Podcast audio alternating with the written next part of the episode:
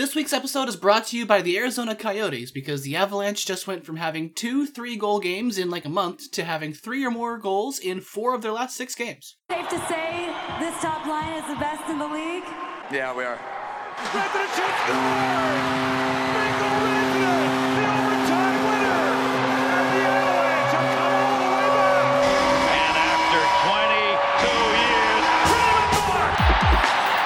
Good morning, good afternoon, or good evening. I'm Steph, and you're locked into Burgundy Radio for March 366th, 2020, March 1, 2021. Coming up on the show, the Colorado Avalanche can't score goals until they can, injured players and rosters on the margins, and we'll try to find something interesting about San Jose and Anaheim for next week. But before we play the whoosh, my fellow disembodied voices will be, as always, Earl 06. Hello, Earl. Hello, friends. And Tiger Vixen. Hello, Jackie. We made it to March. We begin on Monday. Last week on the show, I very confidently said Colorado would win every game this week unless there's a goaltending disaster. The Avs said, nah, we'd rather slump for a minute. Three to nothing the score as they fall to the Golden Knights, so that series ends up a full split. Marc Andre Fleury was absolutely out of his mind in this one, as every Avalanche skater had a shot on goal except Bowen Byram and JT Compher. This was a bit of a letdown after the outdoor game, uh, the kind I was really hoping to not see, but we did see it.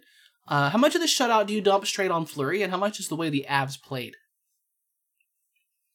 It's well, a lot of it's both. yeah, I would say, especially in a four game week, it's hard to remember the first game.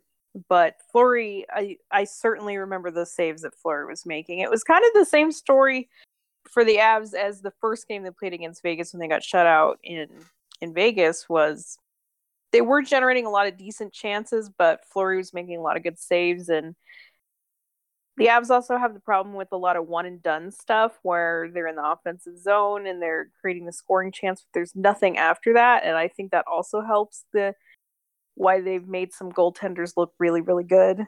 So it's it's some of both.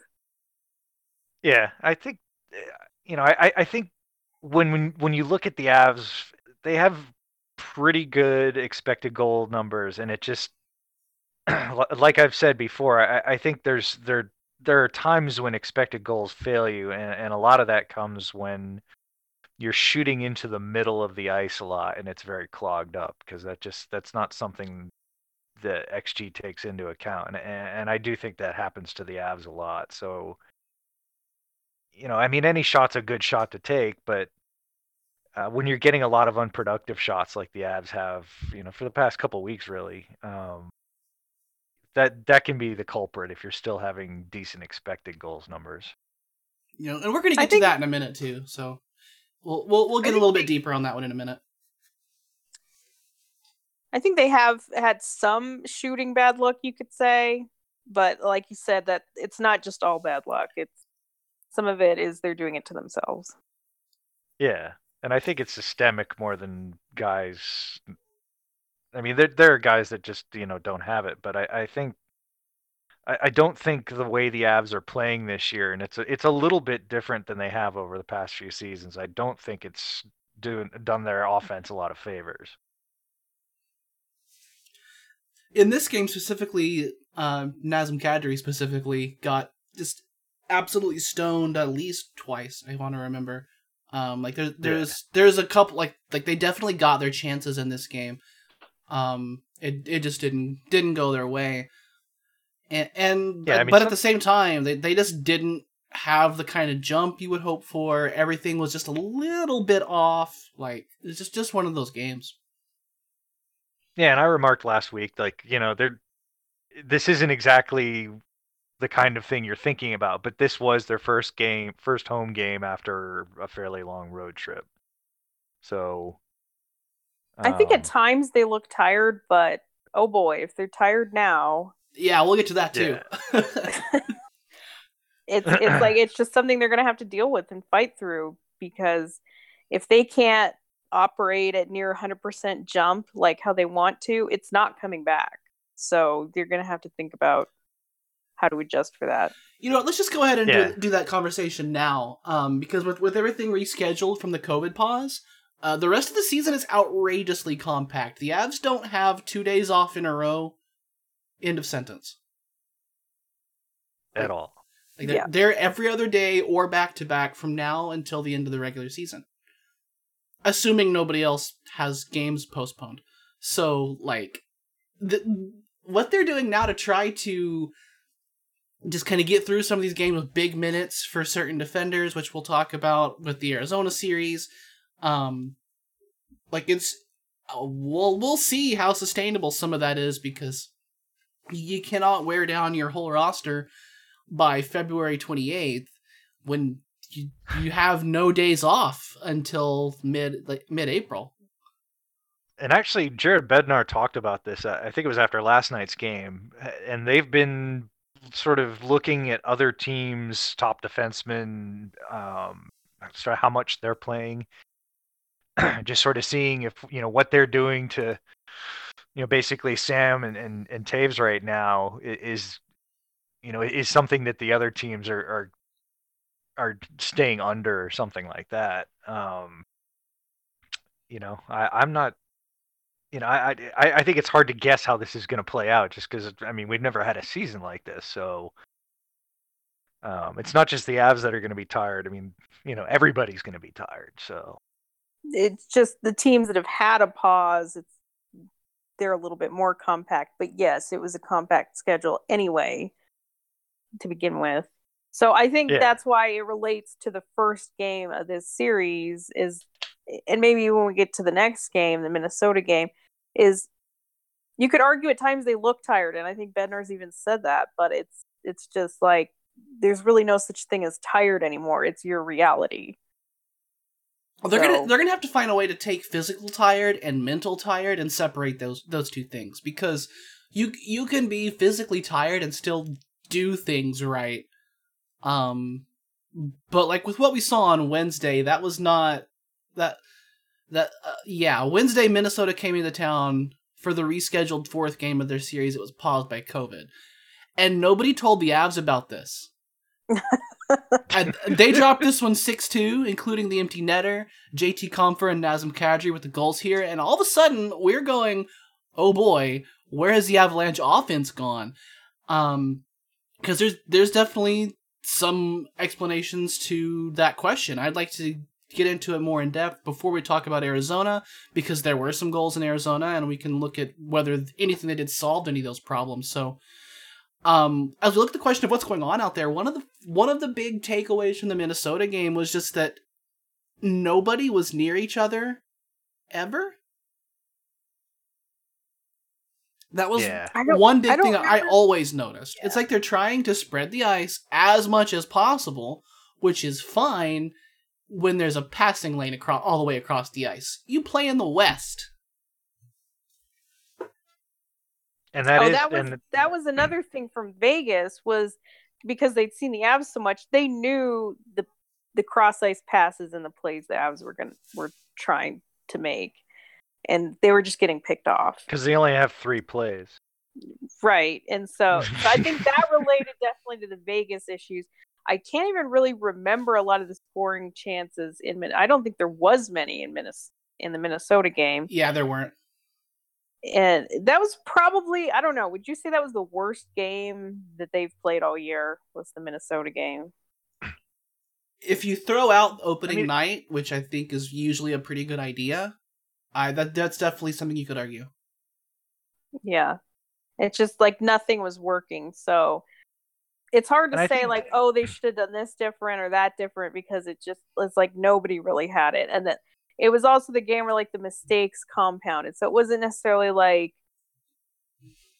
you you could pinpoint anything. It just it was one of those snowball games. And you look at the score and you think six to two, like that just write that one off. But it was closer than that. Yeah, it it was close until like five minutes to go or seven minutes to go, whatever it was.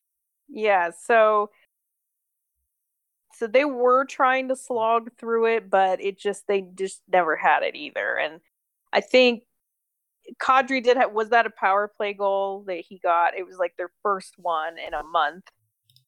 And so it it was funny because yeah, okay, Compher finally scored at five on five, which we talked about last week that he hadn't done. So it was like good, he got that at least off his back a little. And Kadri, I think, scored on the power play, which was another thing we were saying needed to happen, but it's it's almost like those things happening didn't mask that nothing else was going right.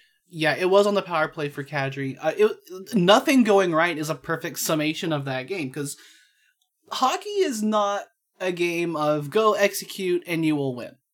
Hockey is about giving yourself as many chances as possible for things to go right, and because because it's bullshit happens and it's random. and it Um, was it, it was probably no better depicted than that shorthanded goal against where the ref grabs Kadri and takes him out of the play and then Minnesota grabs the puck because nobody's there the forwards had flown the zone and it was like an easy goal it was it, at that point you're just like all right this this is this just isn't happening but i also don't want to say it's a write-off like i'm not saying like oh put it in the bin those games happen because i think you do have to be aware of the things that happened in this game because Yeah, I, i, feel like those bad- situations are going to come up eh, down the line Yeah, I mean it's a bad loss, but it's like six two doesn't describe the way it was bad. I mean, it, you know, you look at it as like a three or a four two loss. Because Um, Kadri's PP goal made it three to two, and that was in the third period. Right. And it just from there they just you know they couldn't get another one, and then bad things happen. um. and what one thing I I was I've been looking at is, is sort of the, what the Avs are doing in different score situations, and they are really bad when trailing. And you know, it's a luck thing. Like they're shooting less than four percent at five v five when they're trailing. It's like that's you know they're getting some bad luck when they're trailing because they're they're very good at controlling play and controlling shot volumes for and against, but it's just they're not finishing, and you know it's a problem. Um, but it's it, it you just can't see it being this bad over the whole season. You gotta hope not, and uh, that's something that that our, our friend of the show Andy wrote about over on uh, on DNVR was that Colorado is really struggling with shooting percentage, particularly in the high danger kinds of categories of shots. Um, so th- those are the kinds of things that are where your goals are going to come from, not from, um, you know, Ryan Graves takes a shot from the from the point.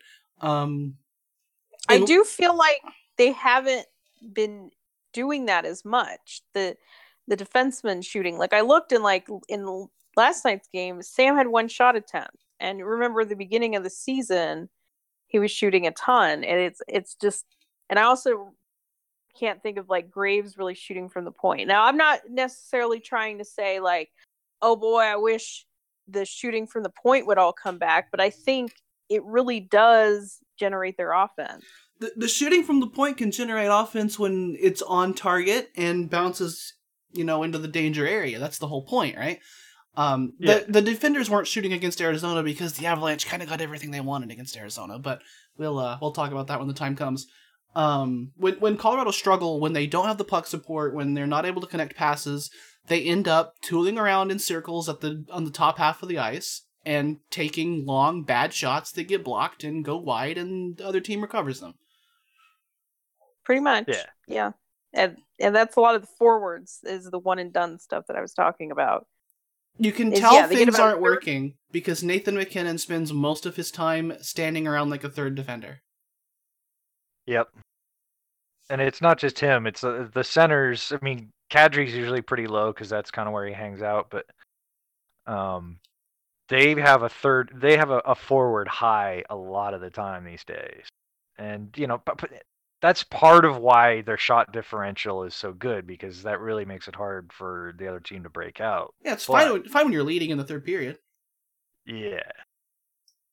Um, one thing I wanted to ask you guys, and it, I, I have no way to track this, but it, it seems like, especially since the Vegas series, they've been doing a whole lot of dump and chase rather than enter the zone and, and try to create from there. I mean, is that just me, or do you, have you guys noticed that? I mean, Bednar's even talked about, you know, like you got to get the puck low and go to work on the forecheck, and that's, you know, that's how we create everything. And that i've noticed Byram doing that. I don't know that I notice it more because I watch him in particular more. So I can notice what he does more from like game to game. So but I don't know that I necessarily could say that about everyone, but it they do dump and chase to a degree. That is part of their game. But Yeah. have they done it more? Have they stopped trying to carry it in? Like it seems like maybe Burakovsky's the only one that ever tries his own entry anymore. So I could say anecdotally uh, you could be onto something, but I I don't want to necessarily say it's just about the dump and chase because they like to do that as well. But Well, I mean, and where I'm seeing it a lot is when they try to enter the zone on the walls, which is not a great idea in general. You generally want to do your zone entry, you know, middle, you know, between the circles, let's say, or between the dots. Um, you know, if you're on the wall, that's basically like another defender for the defense to use to to kind of stop your your zone entry or, or whatever you're trying to create once you get in. Um, so it seems like they are not controlling the center of the ice in the neutral zone where where they used to a lot more, and that's forcing them to do more dumps. But in theory, though, if they are doing the dump and retrieve more, then we shouldn't be seeing those one and done sort of third or half into the zone rush. Not a great percentage shot, and then it goes the other way. So I can kind of see why they would want to do that because the you, obviously have the puck low and you assume that you can win a battle and try to generate their offense in a different way. So it's almost like anytime they are entering the zone, they're just making those stupid one and done plays. A zone entry with possession is better than a dump. It it just is. It's just Yeah. very hard Yeah. to do consistently, especially when the other team's whole point is we're not going to let you do that because Yeah. you're dangerous as shit when you do that. Um, Right. And so obviously you don't want to dump the puck in and like it, it it's in your game because it's in everybody's game, especially when it when you're at the end of a long shift or whatever, or if you're Dan or enough. But the Yeah, the goal alert. the goal has to be entering the the zone with possession, and if you're dumping it, you all you're doing is entering the zone. You may not get possession. Yeah. Well, I just and I- mean that it's it's not a function of like just plan C or D. Like Bednar, when they are playing well and Bednar really likes their forecheck, is, is I think that is part of what they try to do. Is I guess what I'm saying is that I mean, they've always tried to do it with like the Calvert Bellemare line, just because you know that's that's kind of what they're set up for. well, I'd say anybody but Um, the top line. I mean, the top line certainly you you're not trying to to just dump it in there. Right, but sometimes the top two lines get a little bit stubborn. And that Yeah. that's when they fail to enter the zone entirely because the the other team will completely shut it down and you don't have to keep their defenders on us with a dump so they can step up and keep you from getting much lower than the face-off circle. And Right, and now that's a- now you're stifled. And what you just said is, I, I think, is an important part of that. Is is the the dump helps, you know, helps keep the defense honest, and and using the dump will help your possession zone entries. Um, Well, they you know, they do a lot of that tip play in the neutral zone. You know, it's a, like it should be an icing, but if they ac- can actually get someone to tip it on its way down there, then then it's just like that's a dump in. punt. That, that is they it's do a it all the controlled time, it's a They do controlled it punt. all the time. So. and they fail it all the time too and ice the puck three times in a row. yeah, But It's that's a like play a I hate. part of it. It's a huge part of their system, though, is to get that that tip in the neutral zone. yeah. I'm, I'm just saying that what I'm seeing with that play and with with maybe more dumps than usual it just says to me they're having a more difficult time than they have in the past controlling the the center of the neutral zone Well, I guess the question is: Is this part of their suppression strategy? Because it seems like they've come into this year with a little bit with what trying to be Bednar the said. 2014 LA Kings. Yeah. Is that's kind of like their adjustment from last year to this year was they want to be even more suppressive and we've seen in the numbers that they have basically been successful at that. Yeah. But the result is they're suppressing their own offense.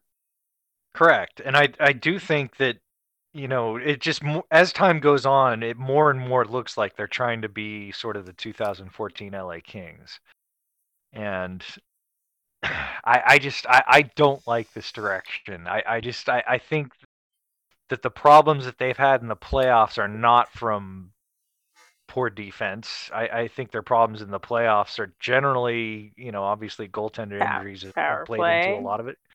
But it's just they they don't score enough in the playoffs, and it just they're.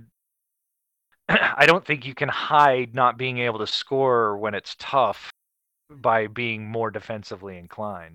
Um, so it's well, it's just, sort of like the same story as the power play. It's the same theme. Is they want to be suppressive, and then they figure the talent that they have is is what's going to show up and score.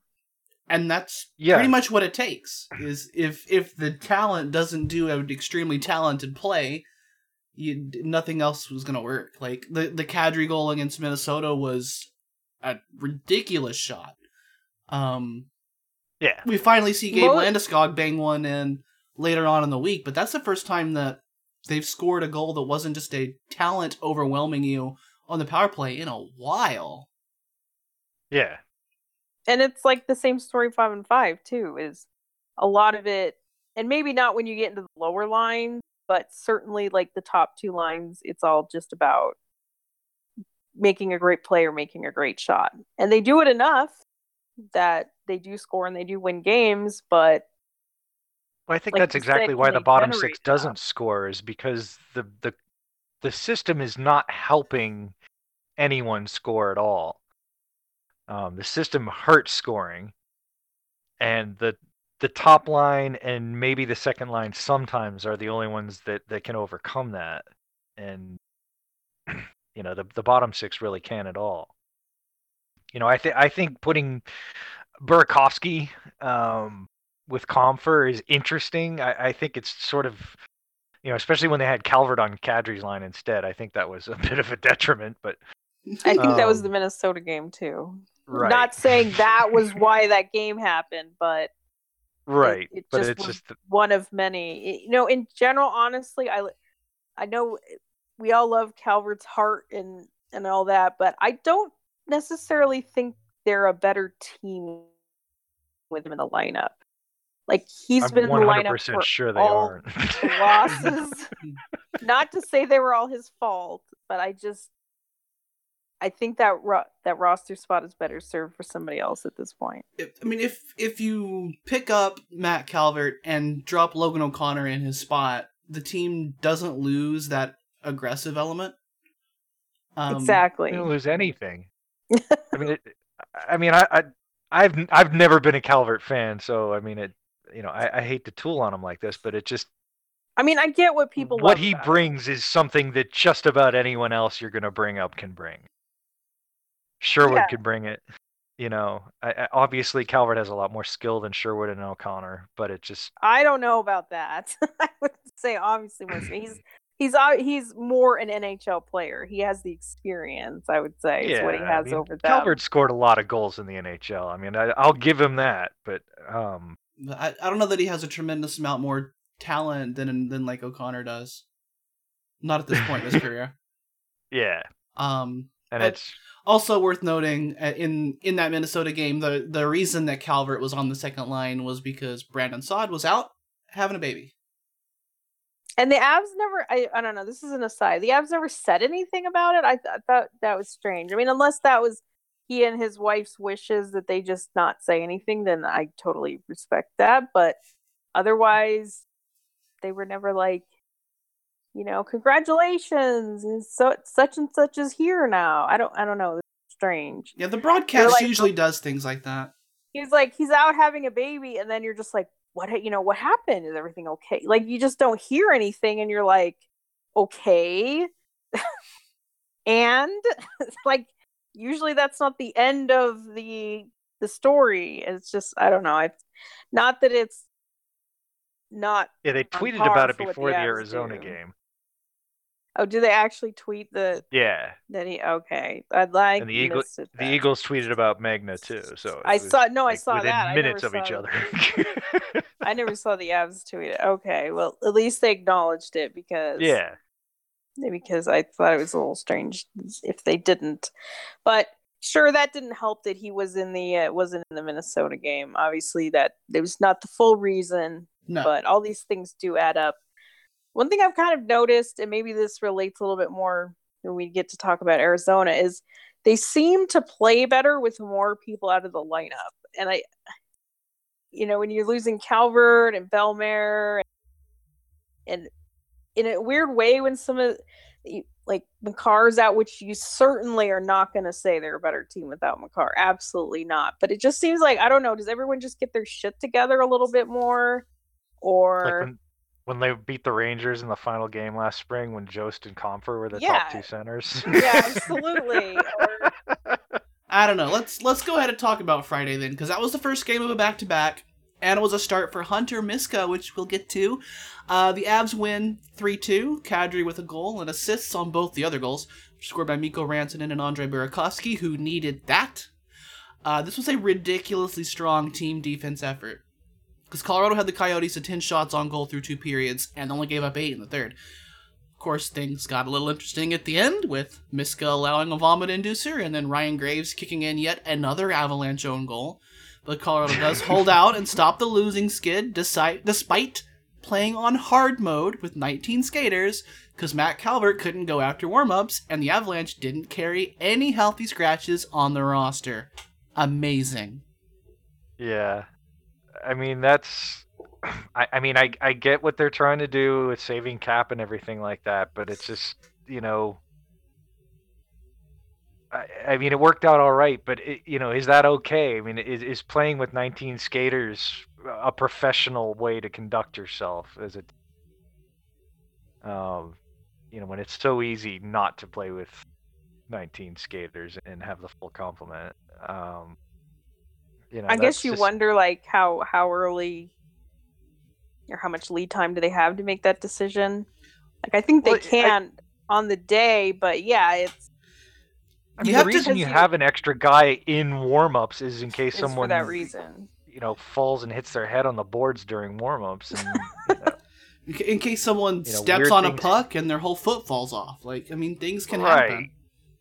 right and it's just you know that remember barbs would be out in warm-ups and not playing last year all the time. And it's just you know that was a luxury last year because they weren't near the cap but um you know I like when you, guess, when yeah, you don't they- have that extra guy ready to go this is can this is something that can happen. And you know Is- luckily it was arizona. worth- if this was if this was like vegas or something like that i mean that you know that could have been a loss.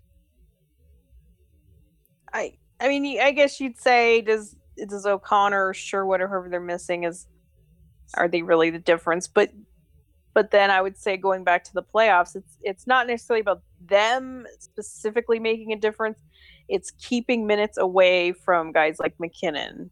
right it's the five extra shifts that mac had to play you know it's things like that Uh, Right. When the next ga- when the next day there's another game, and then there's four Right. four more games in the next six days. Like it's every little thing like that adds up when you're trying to keep guys from just falling over from exhaustion by April. Right, and the Avs are totally the anti-marginal gains type of team, but it just this is one of those things that it just you know this is the butterfly beating its wings in the hemisphere away that that starts a hurricane. Um, Well, it's you know, you also just- why I'd don't know how things like this are going to affect the ter- the team long term. Right. It's also why I argue that you need more than warm bodies. You need more than guys that are going to play seven minutes. If Yeah. if you insert guys that mm. can play ten to twelve minutes, that's just even more relief. But you know, we've gone down that road before. I guess I guess they don't think it's worth like five thousand dollars or whatever is to have to have another guy on the roster. It's what it is. Right. I know. It's like the daily rate of a guy making league minimum or near it is about five thousand dollars a day. Right. And it's like, I, all right, I know, you know, MacDonald's been in the lineup a lot lately, but it's like MacDonald is the perfect guy to have as your extra dude. because he Um, can do like everything. because he can play both positions and he's not, you know, he's probably not going to hurt you very much either way. And it's just that that's that's a great insurance policy to have if he's not in the to be able to say, you know, if someone does get hurt in lineup in, in warm-ups then you know either D or forward we got it covered. Yeah, Mc- MacDonald's been all right, and from what I could tell, um, with with my cap ignorance, looking at cap friendly, it looked like the Avalanche had room under the cap to bring up one of one of those like Logan O'Connor level uh, salaries, and and Yeah. have an extra skater for that game before warm ups. Obviously, you Yeah. can't make that Well- call after the warm ups happen because the for one, the player has to be off the taxi squad by five local, but like you it, it's it boggles the mind how they they leave themselves in the situation when they don't look like they need to Well, I think it's Yeah. funny that they're required to have four on the taxi squad, including a goalie, because you damn well know that if that wasn't a rule, they would even be trying to skirt by with that. Probably. Kind of what they do.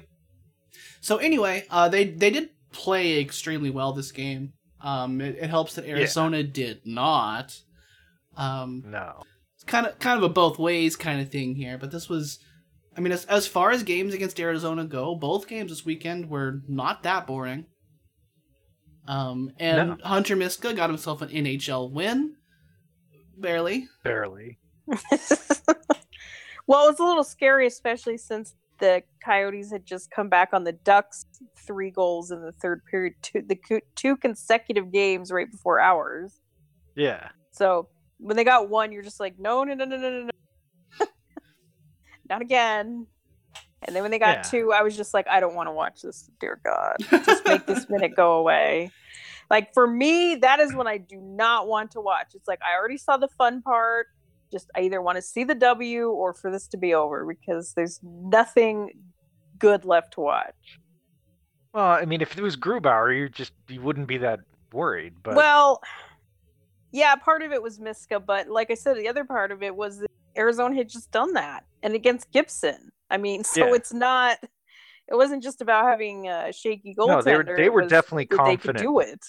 yeah, Yeah, so so goal against number one, Hunter Miska, it, it bites on. I don't know if it was a fake or like he's trying to be across for a pass that never happened or what, but he was halfway to Istanbul, and then his obviously obviously there's nobody in goal, so it's just like the, the freest goal ever for Phil Kessel. Um, yeah. and then the second goal again, Ryan Graves boots it in. Like, what what are you gonna do? Right. There's But- your margin for error. Yeah. And it's just like, thank goodness they got that third goal in because they freaking needed it. yeah. Um, yeah. I mean, it's like that was definitely more exciting than it needed to be, and and you know, just as the wild game didn't really reflect six to two, three to two was not a good summation of this game. No, this Yeah, they, they could have easily been a three to nothing game. yeah, thi- right. this was a whomping. Uh, to uh, Yeah. especially considering that it was 19 on 20. This this was a whomping, and and on Saturday, fourth game of the week, this one without Cale Makar again.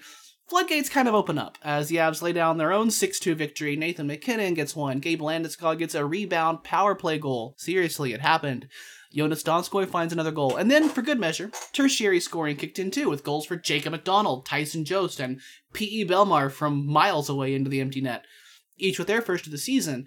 It, it didn't get out of hand until late, and the Coyotes played a pretty strong first period, but the Avs put 20 shots on goal in the second alone and had something like 90% of the shots at even strength there.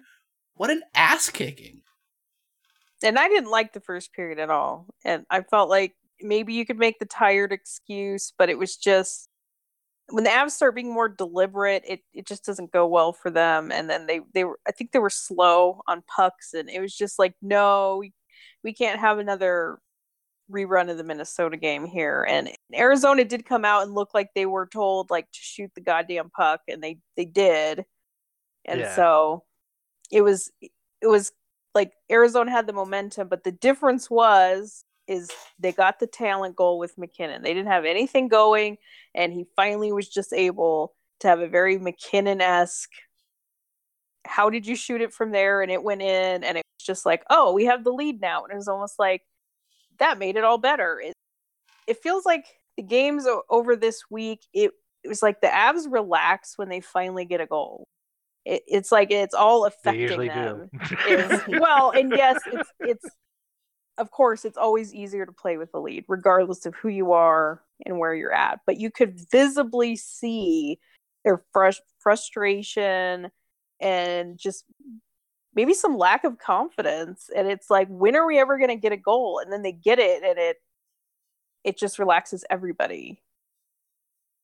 Yeah, I, I agree that Arizona came out and was fairly overwhelming for about the first 10 or 12 minutes, let's say. Um, you know, and then they buckled down and, and the Avs, you know, they they were able to to combat them on, even terms pretty much.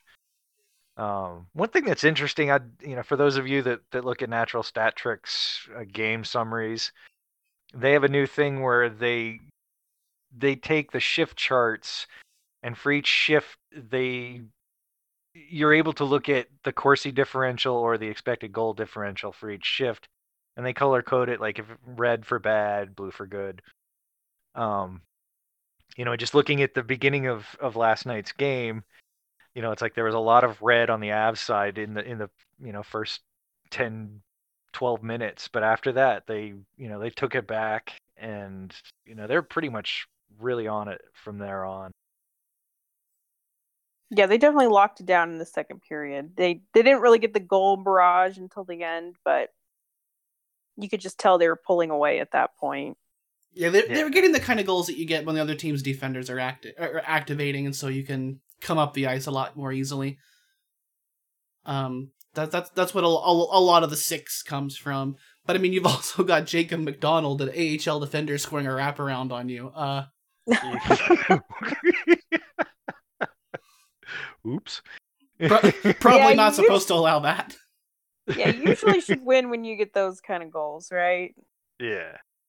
And and it's just And it kind of even- like the opposite of the Minnesota game, right? Like you you give yourself as many opportuni- uh, opportunities as possible for bounces to happen on your offensive end, and that you win hockey games. And I, I think it's weird that they, eh, eh, and maybe it's just a mentality thing, but it's they were able to, they were, you know, they put up three and they controlled the game, so maybe they could have put up more on Adin Hill, the you know backup or third goalie, however you want to look at it, and then they they put up six last night on a real live NHL goalie. But he hadn't played in a bit, so I don't yeah, I don't know because sometimes we, it's weird because sometimes when you have those third goalies in or the young guys or whoever you call it from the AHL or whatever you want to call it, they can tend to play a little bit more on adrenaline or momentum and put in a better performance than you expect. And then sometimes veterans are a little stuck in the mud and need to get going. And sometimes those are the better matchups. yeah. No, I'm just on on paper. You'd think they'd score more against Hill than Raanta, and it, it didn't work out like that. Yeah, I mean it. But it hopefully is a that's team that's more of a moment. Yeah, it's it's more of a momentum thing, I think.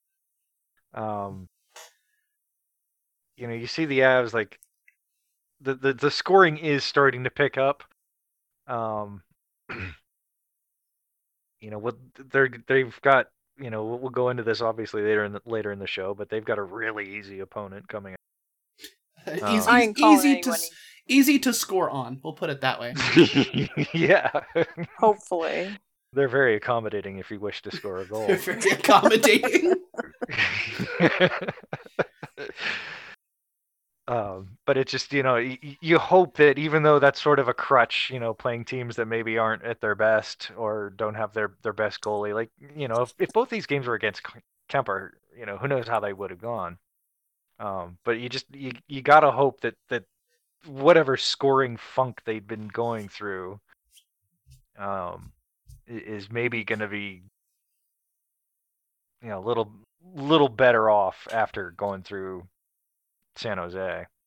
And, th- and that's Sure, you- you that's where you wonder see- about some of this stuff, like with some of the things that you see in the game against Minnesota, where they're everyone's trying to force things individually, and and Yeah. there's not puck support anywhere to be found. Like those are offensive struggle slump kind of plays and as as we see some people remember oh yeah I actually am able to score score goals on on NHL goaltenders and I can do that and Right, like that's the thing about Joe scoring is it was total garbage time, but does that get him going in any sort of meaningful way?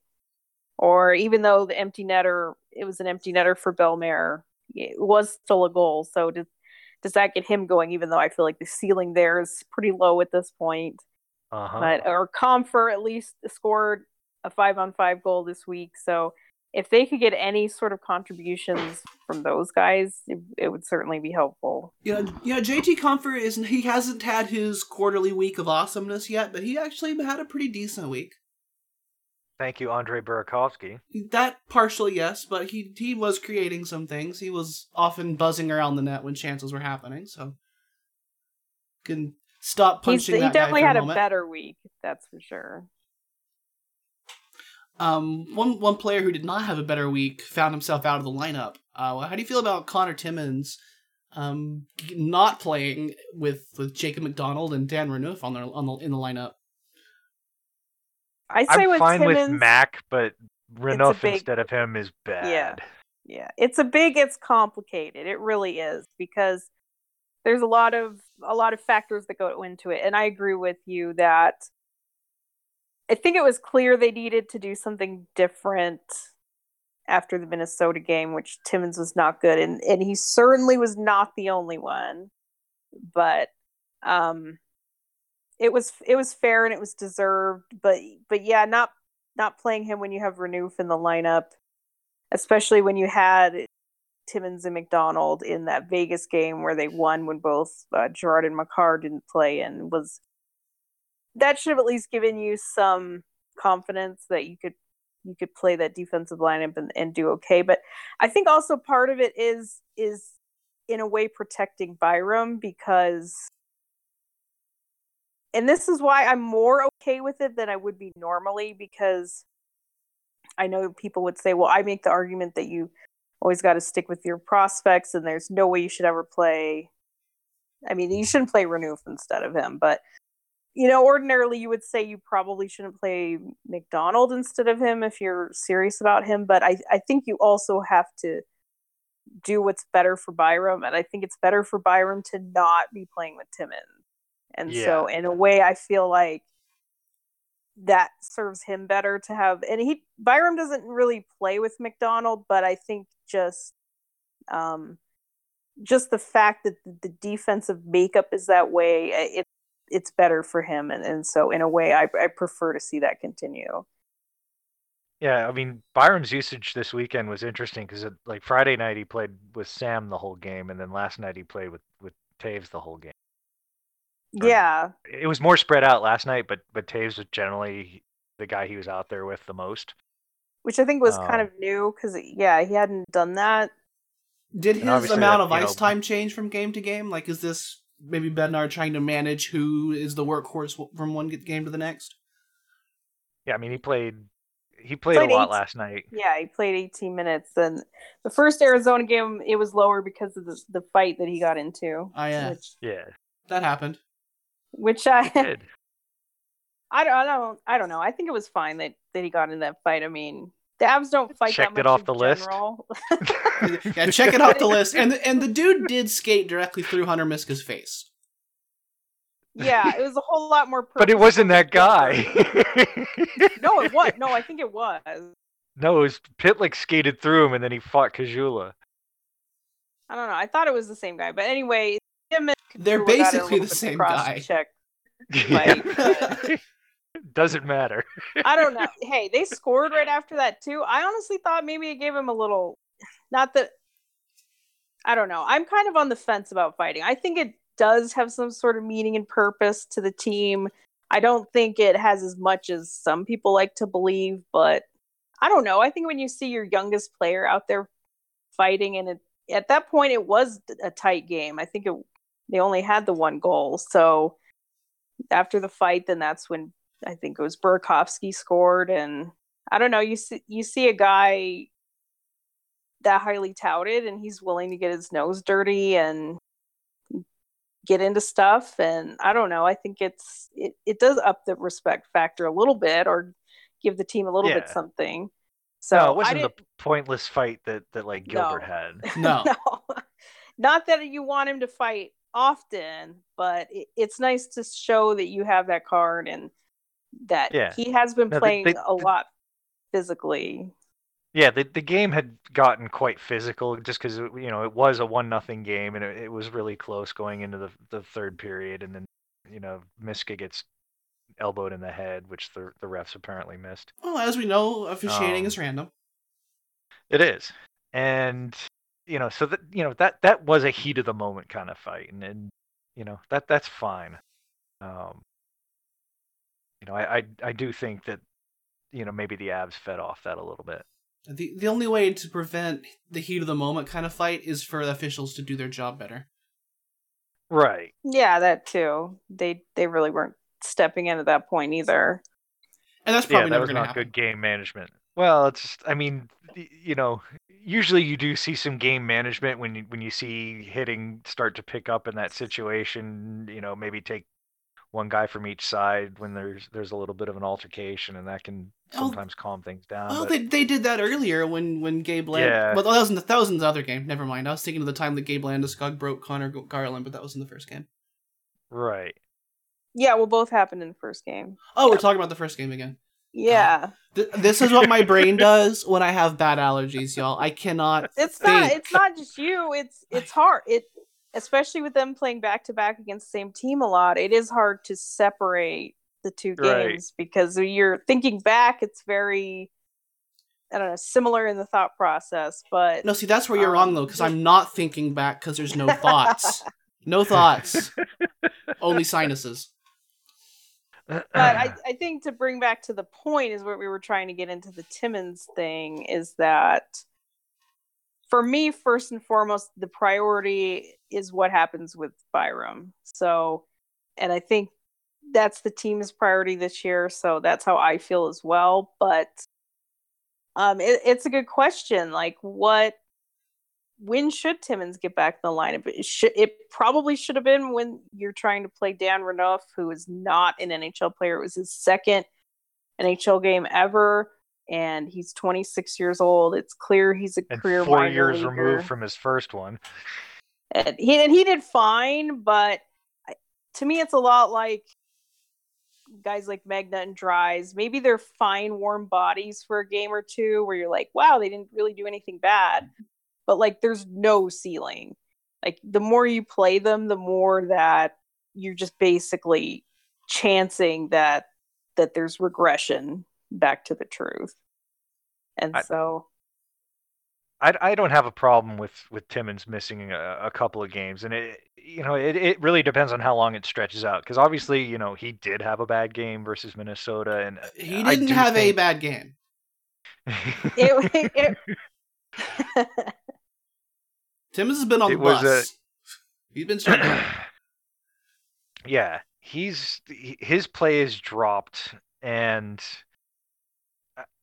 you know I, I think if if there's something the coaching staff can do as far as you know watching you know having him watch the game uh, from up above and, and pointing out some things for him to look for and to work on and mentally um because obviously there's just not a lot of time on ice for practice um or any. you know if if this is something that they can uh, you know sort of refresh him and and maybe nip a, a little bit of a slide in the in the bud and have him come back and, and be a little more effective than he had been in the past few games then you know it's a good thing Well, I think how they're Uh, handling him is fine. Like this is what I wanted. How they're handling him is how I wanted them to handle Bowers and Kaut. Like maybe not necessarily play every game, but you're there. You're on the taxi squad at worst.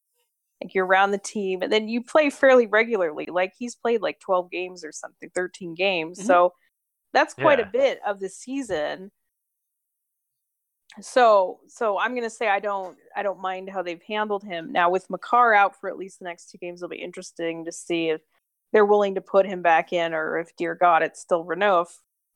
well if you're going to come back in a, a sort of less than confident situation, there's no better place to do it than San Jose. right. Like if he doesn't play San Jose, then you then you've really got to wonder. I, I agree with that. But uh, for me, I don't know if it's just a matter of taking a step back, watching the game, watching some video. I don't know if his ability is necessarily better.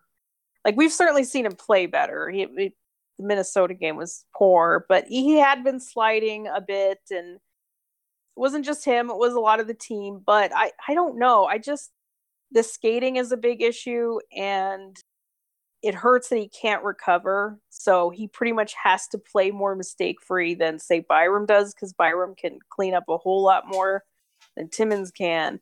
So you're already basically like starting with a strike against you because you just have to be that much better.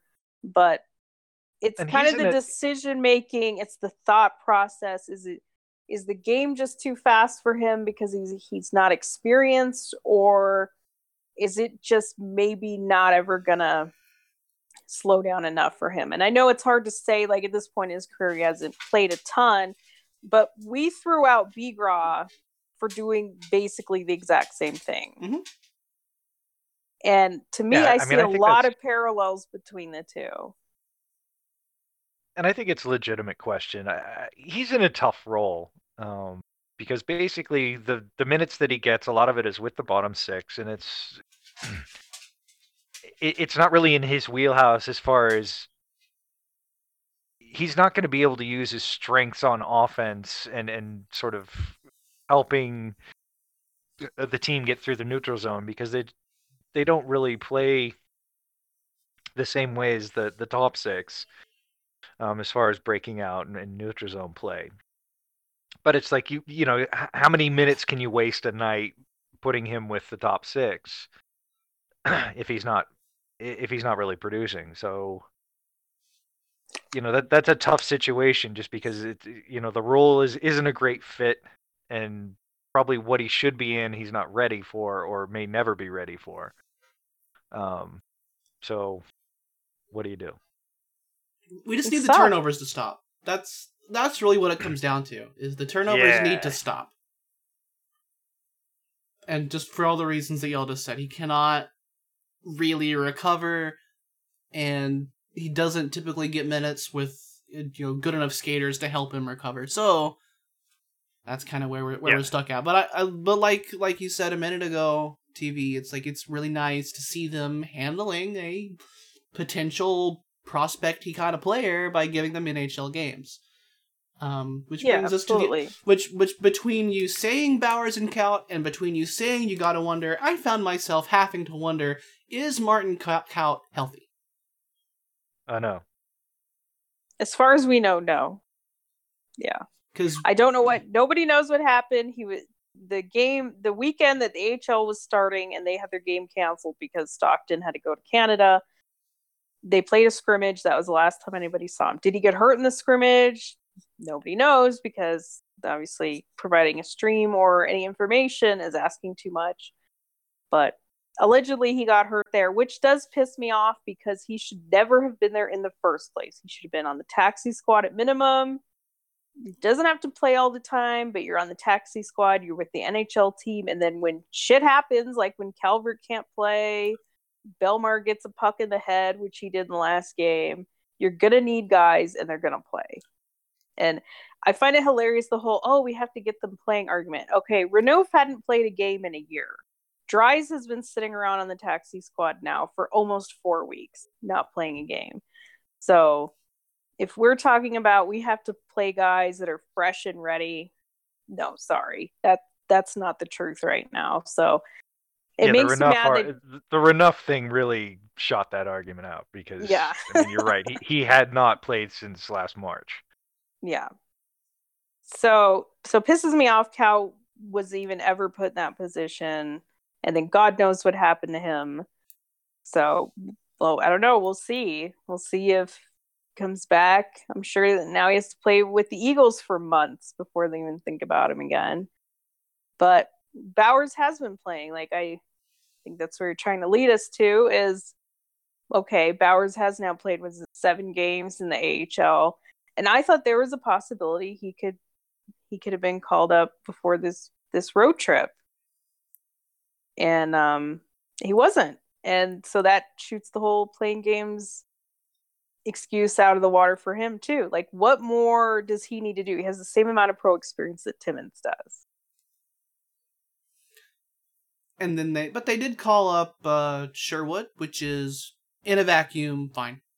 Yeah, he's fine. And O'Connor's fine. Like I'm not complaining about those two, but you still have dries on your taxi squad. So it, it's not about Bowers versus Sherwood or O'Connor. It's about you have to be on the taxi squad to get an opportunity. And you're not going to sit around. Like it, it hasn't been the case this entire year is oh the guys have sat around on the taxi squad because nobody's got injured nobody's been out of the lineup nothing's happened it's like come on that's not reality now we're playing every other Yeah, day guys get hurt every game now. yeah And sometimes Right, they don't even stop. Sometimes they don't even stop play for it. Like Bellemare Yeah. getting hit in the face with a puck. so th- these chances will come up Eh, plus if they ever buy into load management which maybe will never happen but, but you could rotate some of these guys like does Bellemare need to play every game that he's healthy for No. Does he need to play back to back? No. So we'll see what happens, but I mean, the time is now for Bowers, and it's it's extremely disappointing that they did not bring him on the road trip. Yep, that that's led me to the conclusion that they are not calling up Shane Bowers should be your default position when you're trying to assess what the Avalanche will do. I agree with that. So while we're on the subject of apparently AHLers, um, I think there were a couple of guys in the AHL that y'all wanted to spend a few minutes just kind of talking about for folks who maybe don't have access to the Eagles or brain space to watch that much hockey. Well, aside from Bowers, who of course has been generating tons of shots, and, and the Eagles don't score much, but he's he's been putting some of that together as well. But the the two guys that are standing out for me right now are amateurs, and Jean-Luc Foudy and Trent Miner. Um, Foudy was drafted last summer, Miner a couple of years ago. Um, But both should be in the in juniors if they Yeah, have but- this should be Miner's final final year in the CHL, and and this would be Foudy's first of two, you would think, in the OHL if they ever play. Um, but Miner has basically taken the starter's job. Um, I mean, some of that's just sort of lack of bodies, but he, you know, he he's earned it. Um, a little bit of a slow start, but he, you know, won his first AHL game, and then last night he got his first AHL shutout. Um, in a one nothing game versus a good Tucson team. So, you know, it, it's it's pretty impressive for a seventh round pick who, you know, probably probably over the summer I wasn't all that high on maybe even getting a contract, and now, you know, eh, what what do you do? I mean, he he, looks good in the AHL, looks like he belongs. So, I I I think my opinion on him is changing. Um, Foudy has been amazing.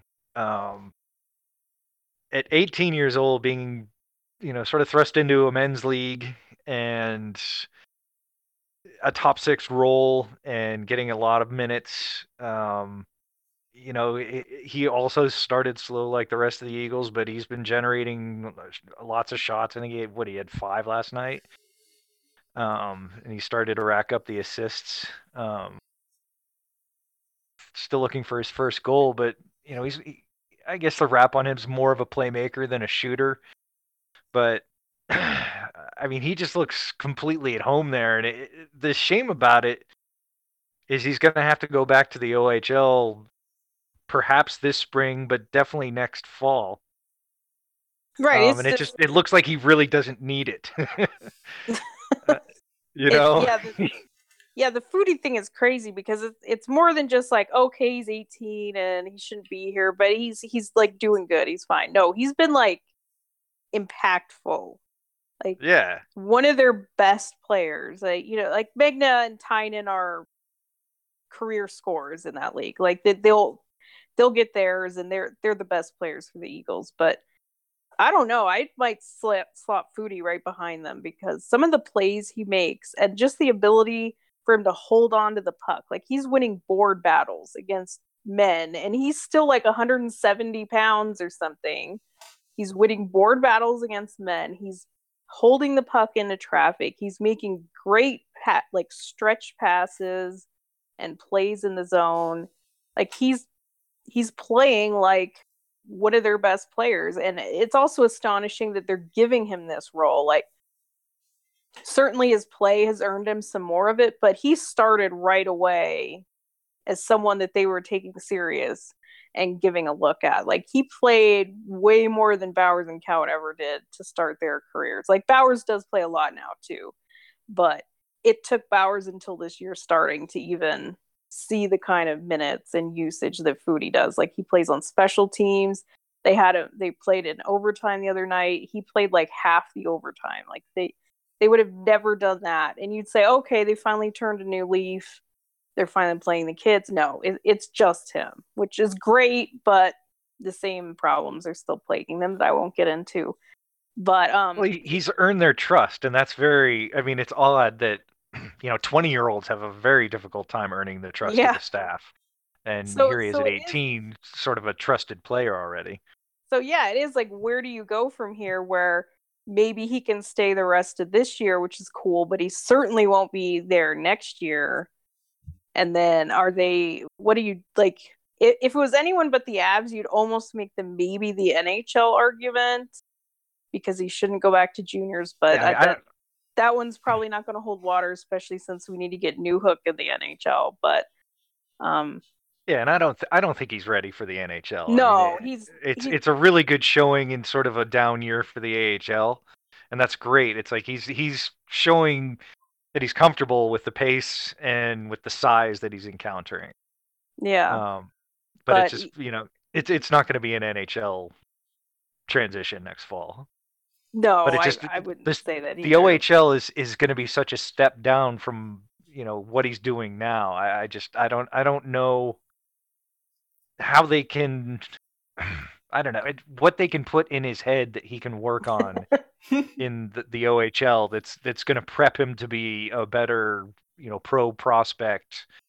Um, you know, well, people his... would say that dominate that dominate the OHL then, or the the, the production. Yeah, like it just doesn't to... work like that. Though. I know, and I hate, I do hate that art. Like, well, these if they're ready, then they should be dominating. Like, oh, it's really not that simple. But you know, right, he'll be it's... fine. It's it's he'll be fine if he's in the OHL. It just I my big hope is then whenever he comes back to the AHL that it's like they they keep going with where he was, and I hope that they don't then treat him like like one of the all the other sort of newbies. But I know we're way down the road on that. Just the point is that he's been more than good. He's been like astonishing, is what he's been able to do in in the AHL. And then just to get back to Miner, um, he has like two of their three wins, and yeah. um, I still don't think he's going to get a contract just because I'm not sure he's he's going to have a lot of other options, but he certainly should be there on an AHL deal. I mean, it's not easy to find decent AHL goaltenders, and um, and he wasn't even supposed to play. Like I think they just had him there for the experience and for to give him something to do. Like Cronin even said, "Well, we didn't really plan on playing him." but but when everyone was gone, like it was him or the guy from the ECHL, so I gave him a shot. Yeah. But he's also looked very composed. I guess that's such a contrast since we're used to the Miska experiences. he's been very composed. He's played very intelligently, and I think he's a guy that takes to coaching really well.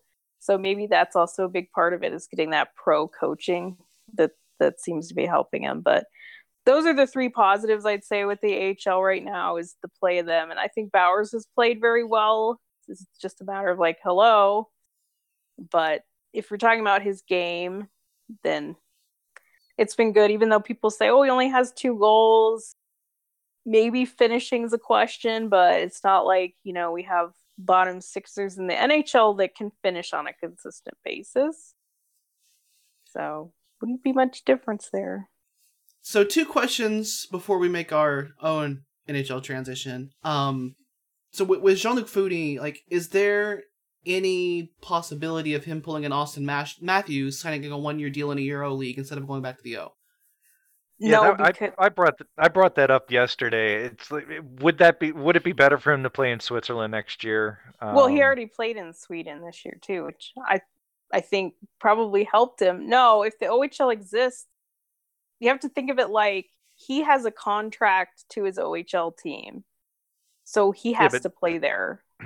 You have But he to. can There's play in nothing he Switzerland can because do. the Switzerland doesn't recognize that. They're they're not part of the agreement. it it doesn't matter. Like he's bound to the OHL team, so he has to play there. Like you can't just sneak off and play somewhere else. Like they have legal rights to him playing. Hmm. So so there are obstacles that aren't whether it's a good idea. Right. Like it's just it won't happen. And then the other question is a lot of people have wanted to put like just, you know, Texas sized asterisks on AHL play this season. The general assumption is kind of being that the AHL level is a little bit of a joke this year. I would would love to hear what the AHL quality of play versus normal AHL looks like. I mean, t- take everyone in the league that's on the taxi squad, and they would be in the AHL right now. So that's you know you're you're, talking like uh they're they're missing hundred to 150 guys. Well, a lot of those guys would be called up. Would they be the 22, 23 guys on the roster? So I I'd say some, but I wouldn't say all. Right, And but it's still a fair amount. but yes, there are some vets missing. But I would argue that the kids that have been able to play in the league haven't made it worse. When you have No. guys like like some of the top scores in the, the league so far have been Jarvis for um that was just drafted, like some of these other kids. Um and it wasn't because of the pandemic because Zegras was there, but he's another one that's uh you know uh very highly talented that's that scored a lot. So maybe on one hand you're not playing against as many quad A vets, but you're but you're playing against a lot of young talent that wouldn't be there anyway. So I don't know that the quality is necessarily worse. You could just say like maybe Foudy's doing well just because he's playing against maybe not so great teams because I think the vast majority of the teams the Eagles have played, which was Tucson and San Diego, are good teams. You could say those Ontario games were maybe a little closer to men's league ish. Um, And it's weird because like the makeup of Ontario should be pretty similar to the the Gulls, which is the Ducks affiliate. You know, they they both have a lot of uh, young high draft picks, and uh, one team's uh, doing better. yeah, I think the Ducks have made better picks than the Kings. yeah, So but I, I do think there's you know there there are more ECL-ish guys in there, but again they're they're you know those are the guys that are just they're taking bottom six roles. Um, you know, so there may be you know a few guys on each team that are a little over their head, but it's like they're they're not playing a ton. It, it's it's it's more the guys at the top that are driving it, and th- those guys are just different. Okay, that's that's fair. So the, the AHL is maybe more different than worse this season. Is that fair? that's fair. Yeah. Yeah. Let's look back at the Avalanche now. Move move back on to the things that, that we're here to talk about, and that is stars and scratches. Who this week has been a big positive for you? Berkey. Yeah, uh-uh. Berkey is such an interesting one to me because I agree, first of all. But and then you look at his time on ice, he he's back to like not playing that much. He like does 12, better I'm talking way. about 12 minutes. But yeah. he it seems like it's not doghouse 12 minutes. It's just kind of like Berkey effectiveness 12 minutes to where maybe he doesn't play that much, but you notice him so much more. And so I agree. I've been happy with him. And really for Well, the whole he- he's season. turned- He's turned Compher into a productive member of society. I well, I think we need need a little bit bigger sample on that one, but maybe. Right, but it, it I I mean, we saw the effect that he had on Kadri's line. you know, it's like he was able to, you know, when when that line was originally together, it was you know it was okay. Um, then he left, and it was bad. and then he came back and it you know got better again. Um, That he truly looked- is looked- one of one of the best compliments on the team. what he what he's really good at is moving the puck, and that's something that I think the third line in in whatever iteration you want to look at, but basically Compher and Nuke and somebody else. You know, sometimes it's Donskoi, sometimes it's Jost. Um, you know, O'Connor's been in there for a couple games. But you put Burakovsky on that line and, and suddenly it's a lot easier to leave the zone. And so you're not on your heels playing defense the whole time. And you might get a little more offensive zone time. So it's he's a really good facilitator uh, if you need to get some guys going who are having troubles, you know, moving the puck or even getting into the offensive zone. And, and I, I do think that's that's sort of what we've seen with the third line this week. Andre right, Burakovsky take- has seven assists. I thought I would check, and that is f- fifth on the team behind MacKinnon, Rantanen, Makar, and Sam. Speaking of, you know who my star is going to be. Devon Toews. He's been solid, yes, but I think, I think you could. It's been easy to tell that he he was out with something, and it was COVID. But um, he, his timing's a little off. But yeah, I mean, he's still fantastic. we're talking about Sam now. Yeah, Yeah, that he's my star. So he's had what four points this week, and they're just playing the shit out of him, and you know that's going to continue, especially without Makar for two games or more. Is he just he's takes on just such a big role. He does everything, and they just need him so much. And I, I guess people could say that maybe he's he's even taken a step this year. I still think maybe it's a little bit more appreciation related, but I do think he's playing some of his best in his career, especially against in the toughest assignments and everything that he's getting now. So I think his think his game is definitely more well rounded.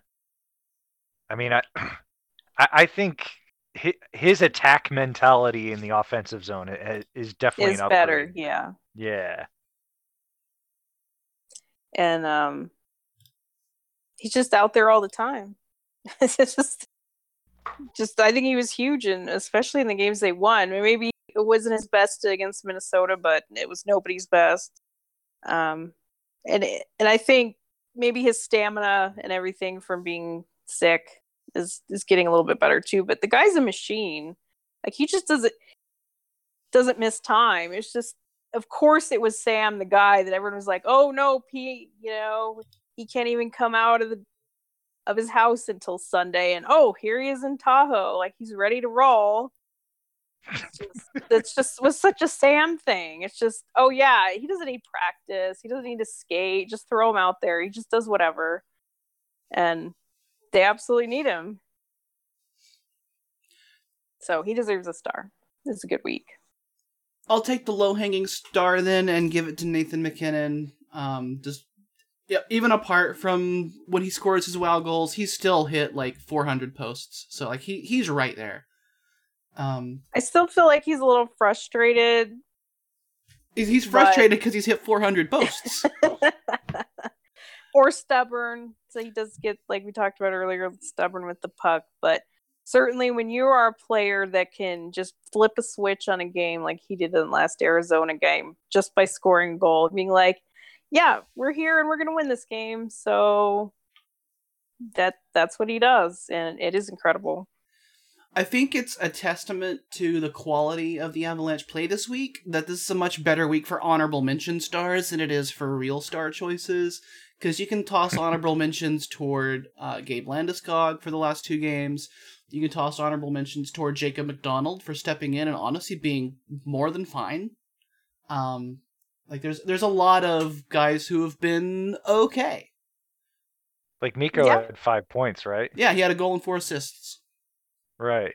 but That's pretty yeah, good. and it, and it seemed like he started a little slow this week too. yeah, he, he's al- he's also yeah. done a lot of things like I I've fallen I, I haven't quite fallen down, but my legs aren't in the right spot right now. But he certainly started getting going, yeah, too. And So if if we can start getting more uh more octane into the into Mikko Rantanen again, like obviously he's not going to score a goal a game. That was that was never, you know, the, the forever. But if we, we can get him back on track with scoring goals, that the, the Avalanche could use it. Um, Yeah.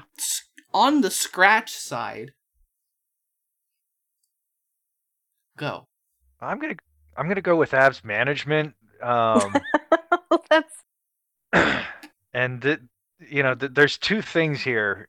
First is I don't know what they see in Hunter Miska, um, and I don't know why he's the only one of the the third goalies that that's getting a look. Um, it, I mean, most you know, I, I trust Jeremy, the goalie, opinion on stuff, and and you know, he he makes a pretty good case, you know, why Miska shouldn't be in this role. Um, well, it's good to know, hear from a goalie person that we're not just using our optics. That, right. That it it's, it's certainly de- deficiencies in his game. Right, and, and Miska has won a game, and in, in really like another one of the games, it wasn't totally his fault that he lost. So it's it's not been a total disaster, but it it's just he- he he's gonna hurt you more than help you. And if you're not looking at Adam Werner and Peyton Jones and maybe even Trent Miner to to you know see if there's maybe someone better, um, then I, I just I don't think you're doing your job. Um, and the second thing is the 19 skater deal. It's just you, you can't do that. Um, you know that this is this is big time pro hockey. You got to be prepared for for unexpected things that happen. So I mean that's that's that's two things that that really they they napped on this week that that I'm not happy about. They've napped on that 19 skater thing for multiple seasons. They they just don't carry healthy scratches. We yelled about this when they had all the cap space in the world. They they don't Which is carry healthies. which is why it's hilarious with the them required to have some semblance of a taxi squad. Right. But um, you know, for me, the goalie problem goes back more to what they should have been their thought process in the off season, which I won't get back into. But anyone that's frequent listeners of this show knows that I've brought it up many, many, many, many, many times over many, many, many, many months. So at this point, it it does seem silly that they're not at least willing to get. I mean, they haven't even given him a game. They haven't even like when they sent Miska down to the AHL over the week, it was clear they wanted him to get into a game so that he could come back up to the Avs and and play a game and have a game under his belt. Like they're not even bothering with Werner to get him an, a- an Right. AHL game to set him up to possibly play in the NHL. So it's it's just it is strange. I agree with that. I don't know if that's really the solution at this point. Well, at least because- you know. You know, I, I, I mean, I, I think they should go through the guys that they have before they make a decision to claim someone on waivers. And you know, Stalock was on waivers today, and a lot of people are yapping that that, that might be a good thing for the Avs to do. I I, I don't think so. Um, I don't think they'll do it. it. It's I feel like they don't recognize what they're doing is a problem. They they have a plan. We, yes, I know I should laugh because I think frequently they don't, but I think they have a strategy that we are not privy to, which for some reason involves getting by with what they're doing right now. And they do have another back to back coming up, which we'll talk about shortly. But you could see on the horizon that Miska's probably going to play one of those games. And, and he shouldn't, because he's probably going to lose it. That depends. Like this isn't marginal gain. This isn't marginal gain kind of stuff. I mean, this is actual like you're you're throwing away points when maybe you didn't have to. well, th- this goes back to the whole argument of this is why the third goaltender matters. A lot of people say it doesn't matter. We've we've heard many many times that if you're playing your third goalie, you shouldn't expect to win because they're all third goalies and they all suck. So then, what difference? I'm saying that for the playoffs. I don't say that for the regular season. But doesn't it? But it matters more in the playoffs. Like that's when it matters. Well, just it you're really not going to win with a third goaltender in the playoffs. That's just it just doesn't happen. But, But during the regular season, it's something that you can control. and it You know, absolutely like matters, and it keeps you from having to run your starter into the ground, which is what they're going to end up doing with, Right. with Grubauer. Whether Miska loses a game to the Anaheim Ducks will depend entirely on John Gibson. Because Anaheim's the worst offensive team in the National Hockey League. And I, I don't necessarily believe in doing a whole lot of cross division comparisons right now. So Anaheim is the worst offensive team in the West, and it's not particularly close. Yeah. Um, so that that's scratch scratches for the entire front office for a couple of situations that have harmed the team. Although I guess they they both came to a head in the same night, and the Avalanche won that game. So what do we know? Well, no, no, like if you had a if you had a goalie that you trusted right now, like you, you would definitely play your goalie against San Jose in one of those games, and that would give Gruby a little bit more rest. Yeah, totally. Well, you have the back to back coming. I mean, if you had if you had Groovy and Frank, I mean, maybe at this point you would really be tending towards a split if you had Frank. That's possible, but You'd want to. I mean, if but you probably would play your backup in the back to back and and play Groovy. I'm saying you'd play. I, I'm saying if you had a backup you trusted, that you'd be playing two games this week. I agree. maybe even though the even though Bednar does tend to lean on somebody though. I, they've never really done the true true split before, but Oh, I'm just saying this week. I'm just saying you've got an easy opponent for two games, and then a really bad offensive opponent. This these are, you know, these are four games that you should have a fairly confident chance of of doing well, regardless of who you put in goal. Right. Although San Jose is a, again a little bit like they actually can score goals. Um, so that that's where it's about what you want to have a backup goalie who you actually trust. Yeah, but, But we'll get- you know, well, you could anyway. score seven, and he could give up five, and you'd be okay. Exactly, but he also may give up eight. Who knows? Um, my scratch for this week is it was it was going to go towards Conor Timmins. The team obviously agreed. We already talked about that. Let's move on to one more. um, you know, I think a lot of people disagree, but I'd say Kadri, and I, in, um, it's not because I'm saying oh he was the worst player this week or or anything like that, but I think he was. It's just bad things seem to be following him around. It's some of it's luck, some of it is you put yourself in a position to be take advantage of bad luck. Like in the Minnesota game, he and I know I'm going to quote plus minus, and it's stupid, but he was minus five in that game, No, and an in-game plus minus is actually I- telling. And um, and then it was funny last night. So the Avs win was it six to two? Kadri was minus two. it's like I don't know, just some of that stuff's funny. So he's like the worst team worst minus 11 Saad's minus four and no one else worse than minus three and and no i'm not hinging my entire argument on plus minus some of it is just i'm pointing it out just because some of it's funny like it just like graves the pluses follow a guy around for a year Kadri the minuses follow a guy around for a year. But like he's he does get all those chances and he's not converting. And it's like you can look at it two different ways. You can look at it like yeah, he's getting chances, he's in the right spot and everything, but it, I think it's more than luck at this point. It, it's like there's something about him not being able to finish, and he finally did get a few. Like he got the power play goal, the first Arizona game, he got his points, he got and everything. It's just I would like a little bit more consistency, especially some defensive consistency, is what really my true argument is. Like yeah, he's like a four or five billion dollar player for a reason. He's not MacKinnon. He's not going to score every game. But if he's your second line center and he's taking on that big of a role, you need more consistency from the guy on both sides of the puck. And we've gotten He's- more he's not- consistency out of him before. Like this, it's it's it's not that he isn't capable of it. And you have to look at his line mates this week, because again, he did play with Matt Calvert for one. game. you know, that's never yeah, good. that didn't help. um, but you know, it, I, I get what you're saying, and I, and I do agree with some of it. It just his line is a lot more in flux most of the time, and you know they they've taken Burakovsky and, and used him to try to jumpstart Compher's line, and, and you know that's a noble thing to do, but it, it's not helping Kadri out. Um, you know, it's just it. He's he's in a not so great spot because you're right. The defensive consistency isn't there, and I, I think it's a lot to ask for it.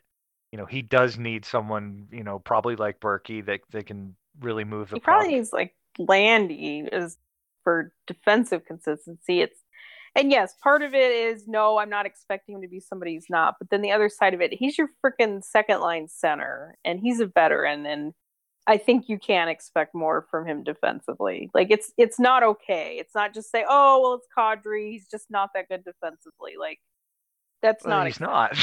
Well, it's just not his thing. acceptable. Uh, then don't use him that way. Um, yeah. I, I, Yeah. I, I do think a fair amount of of Kadri, specifically his production, which was, was going to limit his pluses, is going to be very insulated. Um, so there there there is that part of it, but I definitely want to kind of close the segment up by saying there will never be a funnier plus minus than the time the Leafs beat the Thrashers nine to three and Brett Lebda was a minus three. We're about a third of the way through this season, and it's a new month, so why not use this arbitrary calendar line to watch the standings? Just a little bit. We don't have a whole lot of time for this, so just briefly. Uh, Colorado sit fourth in the division by points right now, which is two back of Vegas and one back of both St. Louis and Minnesota, and neither of none of those teams play Sunday night either. So that will even be true when you hear the show. It's amazing. Uh, they have three games in hand on St. Louis, so they're actually third by points percentage, and St. Louis is kind of struggling. Four out of four, five and one in their last ten. yeah. So that's where the division sits right now. Um, we we were going to talk a little bit about um, you know how all the different divisions kind of look versus each other. Um, so I we, we can go ahead and, and spend a few minutes on that, but let's let's keep it kind of moving along. Because I have not seen almost any of any other division except the North. Yeah. It just did. The, the personalities of the divisions are, are interesting and, and they're pretty much what you think like the you know the north is, is very offensively inclined and they sort of skew the league's numbers highly That's a very charitable Uh, way to describe it. well and goaltending declined. Goaltending and defense declined as well. Yeah, and one thing I was looking at this week that that the our division has the lowest low danger shooting percentage uh, by quite a bit, and I this is something I wanted to ask Jeremy and I never got the chance, but I I, I wanted to throw it out there to you guys. Does that do you think that means that, that we have the best goaltending, or it's just the, The worst finishers? shooting from well, no, it's it's low danger. This is like, you know, the the, the shots from you know far out on the perimeter. You know, think like far away from the home plate area. Well, without not going in our division. Without looking it up, I would say my question would be goals from defensemen because I feel like the Avs don't have a lot of goals from defensemen. Like Makar has one goal, Sam has two, and then I'd have to check if those are on the power play or not. Then Graves Mhm. isn't getting his like maybe once every five, seven, eight game, like kind of miracle goals. When it, Cole had that last year as well. So Well, Ta Toews has a couple, and, and MacDonald Well, has one now. So is that Cave sh- was Is, was is that on the shooting shooting percentage or is that like Corsi or Fenwick shooting percentage? Um, Because that that changes my answer to this question. I'm not sure. It's whatever natural stat trick uses for their low danger shooting percentage, medium danger, high danger. Because if Well, it's that- if it's shooting Oh. shooting percentage, then it's, gets a combination of goaltending plus defenders who aren't particularly good shooters. Um, if it's Corsi shooting percentage, it's that this division clogs the shit out of everything. And I think that's what it is, honestly. Um, that's it's, part of you it, know, it- yeah. Yeah, because the, you know, if you look at their high danger, it's very, you know, it's right on league average. They're a little bit above average in medium danger, but it's just low danger. They're way below league average, and it's just, it, it seems weird.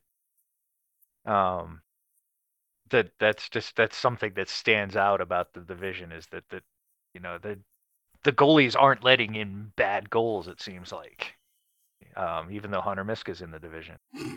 So you got the West, which needs some Drano. You got the North, which has never seen a defender, um, and then you have the East and the Central, which are so boring. Yeah. The East is definitely boring. The the worst part about those two divisions is they're they're both really into three point games. Uh, so's our division. It's aggravating. I, I think you said this earlier. San Jose has three wins but 16 points. Yeah. Three regulation wins, but they have 16 points. How's that That's work? That's nauseating, honestly. yeah. Good old Bettman And I- point. And I think that gets back to what what I would say about our division is it is tight and it is going to continue to be tight. I think for those reasons that you, you three point games, but then they're all against each other. Yeah. It's gonna, it's And oddly gonna- enough, the, the North Division has very few of those. Um, yeah, I think in our division, it's like you can kind of cross San Jose and Anaheim out right now. Um, but you know, the I think the other six teams, you know, I, I- I think it's you know it's it's going to be a battle for a long time. I I don't know how sustainable it is for you know Los Angeles and, and Arizona to stay uh, competitive because it, you know it does look like the Avs, Minnesota, Vegas, and, and the Blues should be the four that make it. Um, but if the Blues continue to, to crater, then then maybe Los Angeles or Arizona can can get in there on that spot, or you know maybe Minnesota comes back to reality. they're shooting very high right now. Um, honestly, I think Minnesota's a little bit better than people want to give them credit for. Um, I think they are, too. shoot- shooting or no, but then by the same by the same stretch, St. Louis is probably a lot worse and people want to give them credit for too. Did you get any of my point or no? I think I like dropped out. I don't remember you talking, so I'm gonna guess okay, no. that's great. The last thing I remember you saying was that this is just a, a tight division. Okay, well, the fact that there's the series splits all the time, that the Avs have split every single series except for the S- San Jose won and then just completed Arizona won. And it's like you have to win a series to make any sort of move up the standings. If you split, go to overtime, all the stupid extra points, it just clogs everybody up in the same position. And it's it's gonna be like that the whole year. yeah, Yeah, more or less. no, And I then definitely see that. I- If you've got teams that can get six or eight goals in a game, then it's a lot more likely to actually pull enough ahead that you can pull out a regulation win. So that's where you don't see as many three point games in Canada. Yeah, and and I agree with that. Minnesota looks like they're better. Like they have some act like Kaprizov, and they have a little bit more offensive thrust, I guess you could say. And St. Louis has played bad, but it, are they going to bounce back? And LA is has been better. Are they going to fall back to earth a little bit? I think Arizona is decent-ish. So it's not just going to enough, I don't think. maybe but not yeah. enough, but enough to where they're a nuisance. Yeah, I, I, like Yeah. I don't think Arizona is kicking the Avs out of the playoffs. No, but could they win enough to be a nuisance? Yes. I definitely like Arizona better than LA. Um, whether I like them better than St. Louis, I'm not sure. Yeah. And that's, I mean, I do think it, it hinges on one of the four teams everyone thinks is going to be good not being good. And right now that's St. Louis, but it might not be for the, the next two thirds of the season. It depends on whether Jordan Binnington gets to fight anybody or not. Yeah. Well, He um, needs it. Apparently so. Happy March, everybody. Uh, put some coffee on because this is going to be a late week and hopefully not a super exciting one. Colorado are headed to San Jose for two games against the Sharks. That's Monday and Wednesday, both 8:30 Mountain starts. Ouch. They'll spend the next two and a half weeks at home, though, starting on Friday with a 7 o'clock start against the stupid Anaheim Ducks, which is back to back. Saturday's rematch starts at 6 o'clock Mountain for some reason. All games are on altitude except Mondays, which is on altitude 2, the Ocho. What say you? Can the Avs sweep this week? Nah. I think a sweep's too much to ask for, but three out of four would be nice. Yeah, they can beat the Sharks twice. They can't beat Anaheim back to back. No way. I mean, if they do, it's great because that's you know that that's that's something that they've really struggled with. Basically, it no looks matter what the situation. Yeah, and, and these two look like the worst teams in the division, and we know the Sharks have no goaltending, but Anaheim has the goaltending. They have only goaltending. And the Avs just Yeah, and the, A- Anaheim can't score, but But can they score on Hunter their- Miska? some of their kids can have their moments, and they might only need like two or three against the Avs, and that's enough. And so, I hope for three out of four, and like you said, the a, a big home stand up coming. Like after this, their next road trip is until Arizona, it in about three weeks. So, you would hope that they could get rolling at home, but without checking, I'm pretty sure their road record is better than their home record. I can and will check that while y'all continue talking.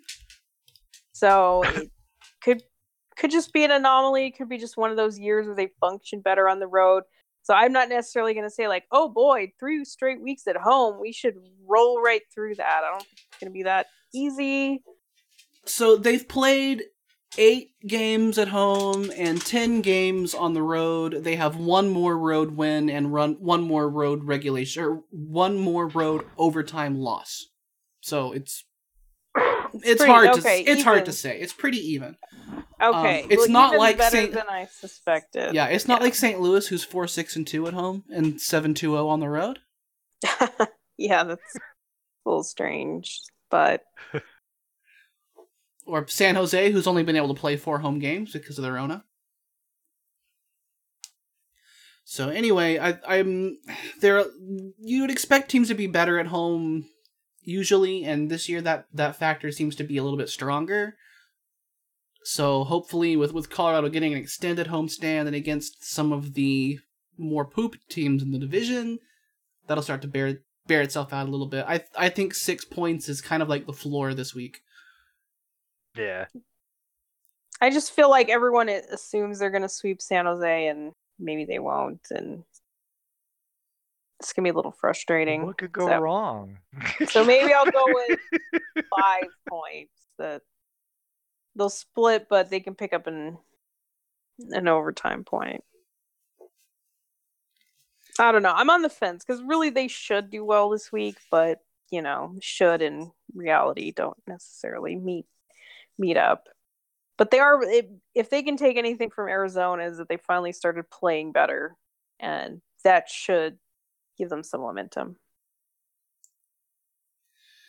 Yeah, I mean they need they really need to build off that, and then it's you know th- this part of the schedule is where they're gonna basically determine their final spot at the end of the year. I think just because this is this is where they can really set themselves apart. If they're gonna win the division, they'll win it in the next three weeks or so. You know, it's like they they really you know they just need to blast everybody while they're at home and control as much as they can control. I don't think they're Um, winning the division. I you know I, I'm just saying if they if they do, it should be because they do really well during this stretch. I mean, yeah, like I said, if you win a series, it just seems like that that's really what moves you in the standings. So and Yeah, so considering the Avs only won two series, they certainly need to do more of that. right. I I mean, mean- they they need to go on like a six or seven game winning streak at some point to to really make hay in the standing. And I know that's really tough, you know, with with all the back to backs and, and playing the same team. Um, but it's just eh, you know if they're going to be one of the best teams, they they kind of you know they need to be able to do that. Yeah, we we talk about Minnesota having an elevated shooting percentage, but the Vegas Golden Knights aren't far behind. So that may slow them down a little bit as well. And they've only played one fewer game, and Colorado are only two points back. That's not a big gap to make up in 40 games. Um, No. you, you can think it's not going to happen. That's fine, but it's definitely not impossible. Vegas may be not quite as strong as their results may indicate.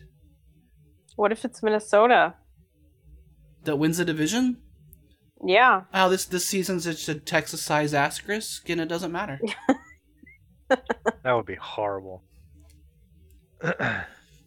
so, whatever ends up happening this week, whether Martin Jones suddenly decides that he knows how to tend goal, or Devan Dubnyk, or whoever the Sharks throw at us, uh, you know you can find out here. Uh, wherever you listen, we will be there again next week. Um, whether that's SoundCloud, Spotify, or Apple's, uh, whatever Apple Podcasts are called now. I think it's Apple Podcasts. Um, all that stuff. We will be here next week. I'm pretty sure we'll be here the week after that. There will there is a week in March that we're going to take a vacation on, um, but I don't think it's the next two weeks. I know it's not next week. We will see you then. It is Joe Sakic scores! Joe Sakic scores! Surely that's gotta be it. That's that's not a marker. That's the comma button. What just happened? Hello. Work, please. I can hear you. Forget it. Whatever. I'll just I'll just figure Let's out where it to cut it without a marker. Um. Okay.